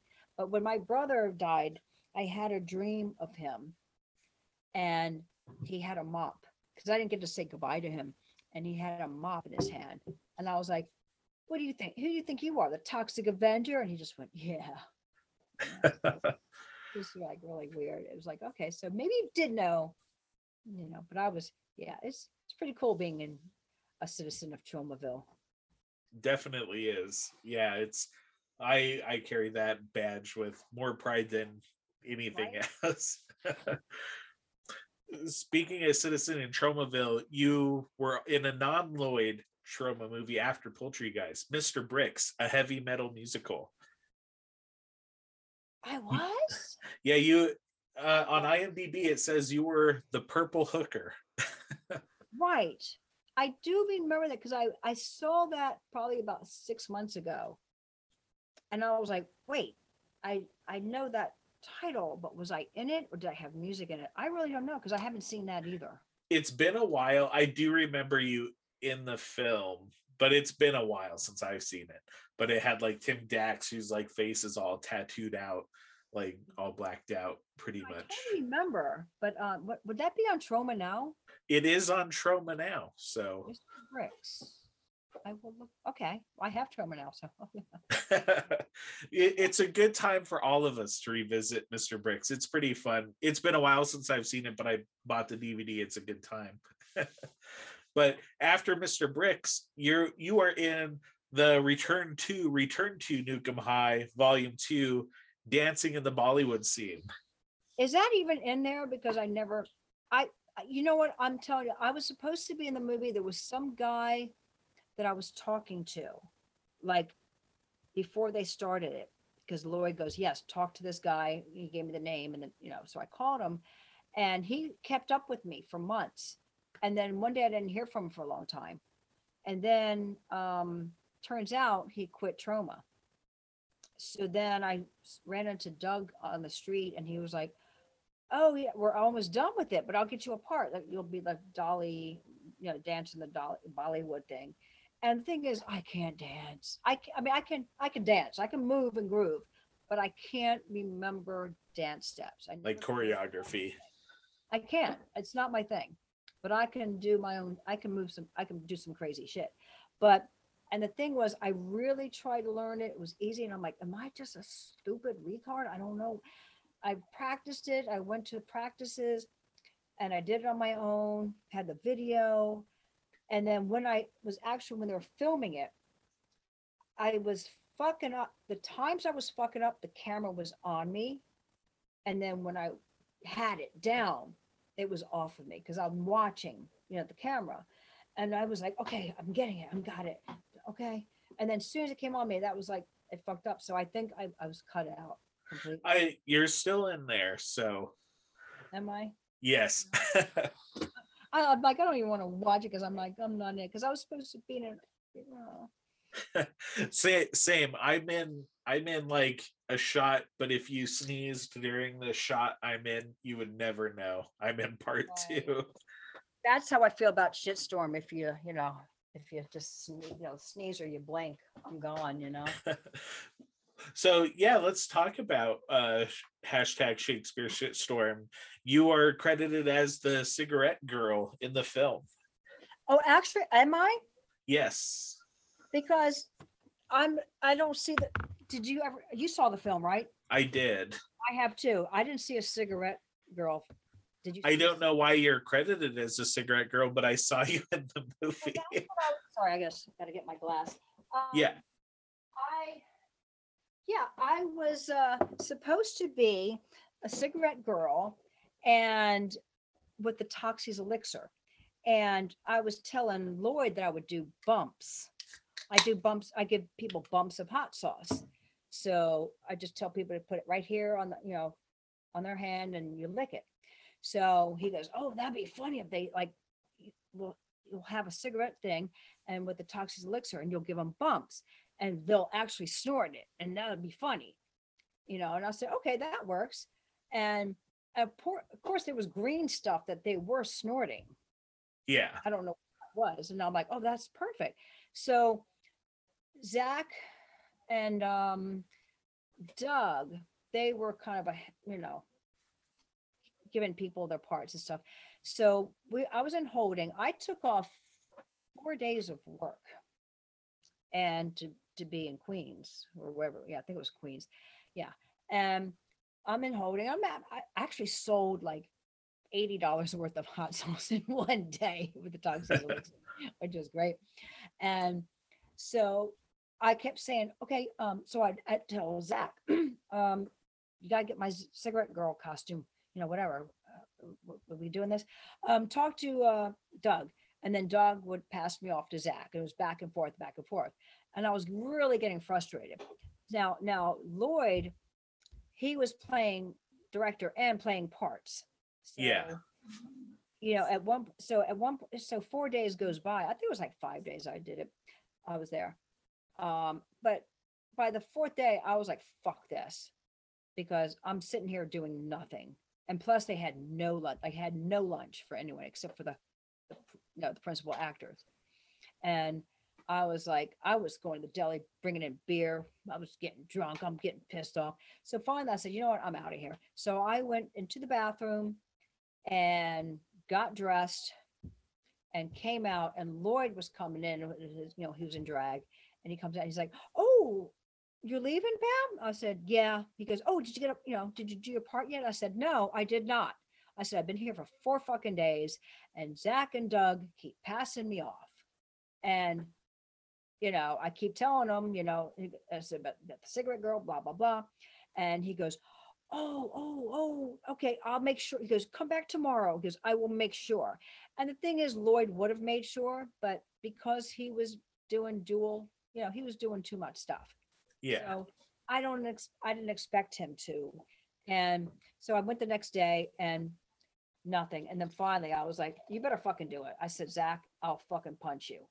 You know, you better- I said, because I'm not happy and you don't want to see me not happy. And I said, and I'm drunk. So, you know, so, so they did the, they, he- he got it, got the cigarette that case and I did it. And I was between two guys. So I had the, to- the Toxie bottles weren't staying very well, but apparently there was supposed to, there was a, two people, I get, or someone that was gonna, supposed to blow up or ooze out with green shit or something. yeah. And I think something happened, it wasn't working right, and I was supposed to just scream whatever, like, oh my God, yeah, whatever, which I was like, you know, if no one's gonna do a bump, that's fine. Least I have the Toxie bottles showing and I'm, I'm in, you know, I'm in the scene.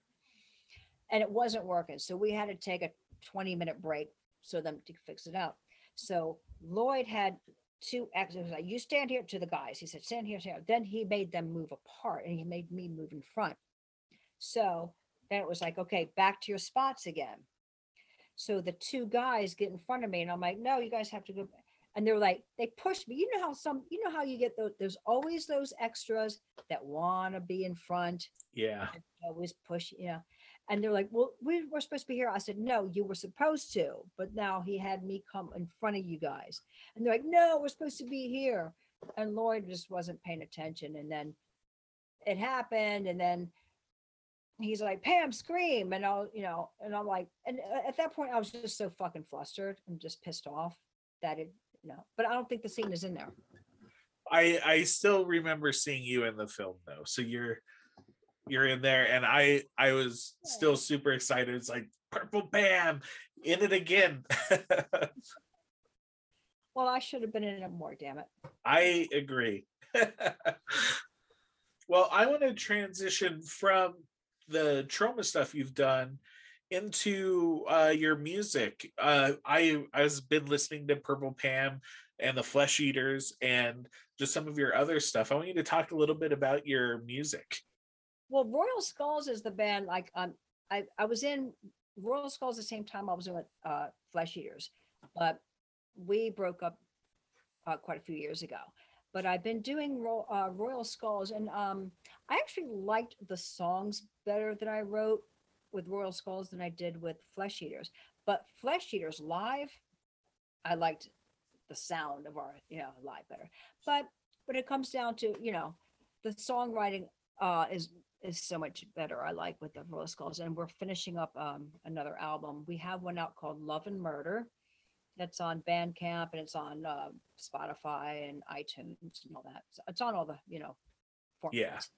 um we're we just did five seven more eight more songs and uh i'm i'm going to be doing the vocals um in april april 16th Awesome. so yeah, well, we it took us a while. We started like a year ago, and then with the pandemic and just stuff like that, and the weather and all this shit, and people had operations. well, the last couple of years, it's hard to get any project like fully going. Yeah, well, we waited so long that we actually added three more songs to the album. Have you Well, that's a good thing. seen that movie? Because you might appreciate this. Um, with Gina Gershon called "Prey for Rock and Roll." yes, that movie's awesome. Uh, right? And not and you know that song every six minutes someone says no. We covered that. Oh, cool. Really good. And and the thing is no one's covered it. oh, huh. No one. And so now with a real singer, and real music. Yeah, it's good. I oh, I can't wait. Yeah. so, and you're going in in April to uh, record some more stuff for that album. Finished uh, just to do three more vocals and uh, with the three songs on three uh, three vocals on three songs, and then just do, fix a couple of other songs. It might take me ten minutes, and then we're gonna mix it, and it's gonna be out. I can't wait. That'll be fun. all on one CD uh, as well because we're gonna have physical CDs because people still want those. I love physical CDs. I mean. I'll do a download, I'll listen on Spotify, but I want the disc in the case in my hands. Yeah, Flesh eaters. We had a hundred and we sold them out. We didn't sell any downloads at all. So I, I and we didn't do any CDs for the first album, Love and Murder. But I think we're gonna do. I guess we're gonna put them all on one CD, but maybe we'll do like a record, like you put the CD, you turn it over. Oh, cool. That'd be fun. Yeah, yeah. And then maybe call it something else, or just.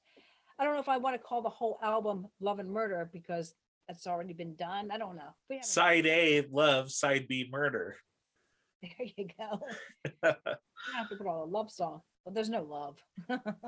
it's all love and all murder at the same time. exactly. Side love and side murder. That's a good idea. I'm gonna think about that one. and then you also have your own line of hot sauces out there. You make your own, and I haven't tried it yet, but Toxie's elixir is like my it it's my hundred percent like profile of the type of hot sauce I buy of the tomatillo, like spicy. Like that's like my favorite, and the Toxic Avengers on label. I'm kind of a terrible person for not having bought one yet because it's hits all my check marks. Ah, yeah, I'm I'm not a verde sauce fan, so I made one that I like. Because most verde sauces are slimy and not spicy. And mine is not slimy and it's spicy. I love the verde sauce with a bit of spice to it. So Yeah, I mean it has ghost pepper, serrano, and jalapeno peppers. and you have two more that are out right now. Yes, Kiss of Death, which is a uh, Italian based uh, tomato base with uh, jalapeno and habanero, and then another red base, tomato base, um, Hell Ride, which is more Mexican flavor because it has cilantro and cumin in it. And and I've seen you like talk about it, which I'm excited for. A Kabuki Man inspired. Yes. And the thing is, uh, my Hell Ride was supposed to be my second sauce, but then it was like years ago, not years ago, but like whatever, four or five years ago, the first talks of um, the Toxic Avenger reboot. And it was supposed to be with the the director, one of the directors from Sausage Party was supposed to Yeah. And when that when that was like out in the news, I was like, "Oh, I better make a Toxie sauce." So I I actually called Lloyd and I was like, you know, I was thinking about doing a um a hot sauce, you know, named after Toxie, you know, a green sauce. Would you, you know, is that okay if I do that? He's like, yeah, you know, make up, you know, make the recipe and let me taste it. And me and Michael taste it. And I said, okay. And I was, I'm just thinking, yeah, the movie comes out, ka-ching, that'd be great for Troma, you know, and have, you know. So I mean, and then when I felt heard about the first time, and I was like, "Ooh, I I better make a, a sauce." So I started making it, and then when it, and then I think uh, it, it just it tasted so good because I I just put green ingredients in it. Everything had to be green. Yeah. Uh, it worked out, and um, Lloyd, I guess he was having a I don't know if it was it wasn't a Troma. I think it was a pre premiere of um Kansas Bowling, her butcher. The BC Butcher. Yeah, it was her and some French film. Some French person had a film, and it was at the Lucky Lucky Thirteen bar, and they were having French fries. so I was like, I'm gonna bring the Toxie's elixir. That'd be great on French fries. So I brought the sample bottle to Lloyd, and he loved it. And he goes, um, he goes, I approve it. He goes, you know, he goes, just bring it in to the office for um for Michael Herz because he loves hot sauce. and he loved it. And the only thing Lloyd said goes, "Can you just put a little less garlic in it?" And I was like, "Yeah, okay, Lloyd." I never, I kept it the same. Yeah. I love the artwork too for it, where it's the Toxic Avenger 2 movie poster, except for you're riding on Toxie's shoulder. I know. I was like, Lloyd, who? How can I get someone to do the um the? Yeah, I said, can I use the poster? I could. Can you get someone at Troma to just kind of put me on there? So he goes, yeah, yeah. I just give it to. I forgot who it was at the time, and uh so I gave him a picture of me with my face in the same direction, and uh I said, and just make just keep that body. So I tell everybody, that's my body. purple bikini on. I want black boots. You know, I think she had black boots. I said, I want a jalapeno gun. I don't know if he ch- changed it to a jalapeno or not, but he did it. It looked good, and I sent it to my friend um, Aaron Aaron uh, Epstein, who's uh, he he has Coney Island saucery. He was the one who got me into hot sauce, and um, he has uh, he does all my artwork. He does my logo. Well, he didn't do my logo. A friend of mine, Joey James Hernandez, did the logo, but he placed it onto the stickers. But he did. Um, he had to redo the Toxie that what he did because it was really messy, like on the edges. yeah. So I think he changed the whole Toxie thing and he put all that. He did everything. Like he just took the image of the Toxie and he actually positioned his hand under. I think I, I don't know where he, he the hand is different. Yeah. Manipulate Toxie. He did a really good job. He had to clean it up a lot. He was like, "Damn, this is taking forever," but uh, he did all that. He did, and uh, he did my banner. Did you see my? Um, it's like an X stand. Yeah. Yeah, he did that too. Yeah. So That's so awesome. yeah, he really did. Lloyd loved what he did too. So yeah, he he does all my labels. Yeah. No, I and I need to I need to get get some because I love hot sauce and Toxie and Purple Pam. So it's a sin that I haven't had any yet. Yeah, So yeah, I'm gonna make a um Sergeant Kabuki man. And that one sounds pretty good too, like on wings or something. It's like a garlic, a garlic hot sauce. Well, it's it was. I mean, I figure Kabuki man has to be Asian. Yeah. So my idea was, which I can't tell you my idea, I can't tell you my recipe, but it's very simple.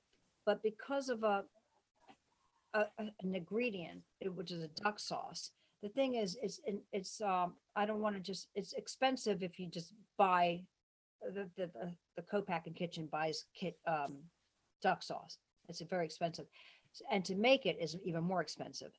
So I did I did the measurements and you know the soy sauce and then I I- I wanted to put my favorite flavors in it and then they got bitter. It, it worked the first time. And then the second time I did it, I was just I just I don't know, I was I was fucking up the measurements and it was so horrible and bitter and I couldn't even save it. I just had to throw it down the toilet. And I just I gave it a break for a long time. And then I don't know. I was looking up wok. I wanted to buy a wok and I was looking up recipes and it said, oh, throw some garlic sauce. Now, when I go to um Chinese restaurant, I just love steamed uh, broccoli and rice with garlic sauce on the side. And I was like, let me see how to make up garlic sauce. So I looked up garlic sauce and I was like, and I made it. And I'm like, okay, now I can add the other ingredients and I don't need the duck sauce and I'm going to make it as a garlic sauce. But then I have to, I still have to work on it a little bit because it separates, because it's more like a, uh, it gets gelled. So you have. to Yeah. So, so I'm still working on it, but the flavor is there. So it's con, it is a hot sauce or is it a gravy? I don't really know. It's hot. I'm excited either way. it tastes good, but what it tastes, I guess it would be, but it is Asian. It has to be because Kabuki man is Asian. yeah. Some like Asian wing. Thing is, like, I was worried about the color because originally what I had it with the duck sauce, it looked like a baby, like baby shit. That's a hard sell. You don't, color is a big deal when it comes to sauce. You know, you don't like you don't want something that looks like shit. It's like black beans. It's like black beans are great, but it looks like a dirty diaper on a burrito, you know? Yeah. So, but the uh, Asian sauce is dark, so it, it I think it'll be fine. awesome. I'm excited to try them. Um, well, I I think that kind of wraps up our episode here. But where can people follow you on the social medias, or buy your hot sauce, or listen to your music? Okay, um, well, um, you can Royal Skulls is my music, is my band. So you look up Royal Skulls, you'll find that. Um, Purple Pam Hot Sauce.com. And I'm on Instagram as Purple Pam. Facebook is Purple Pam.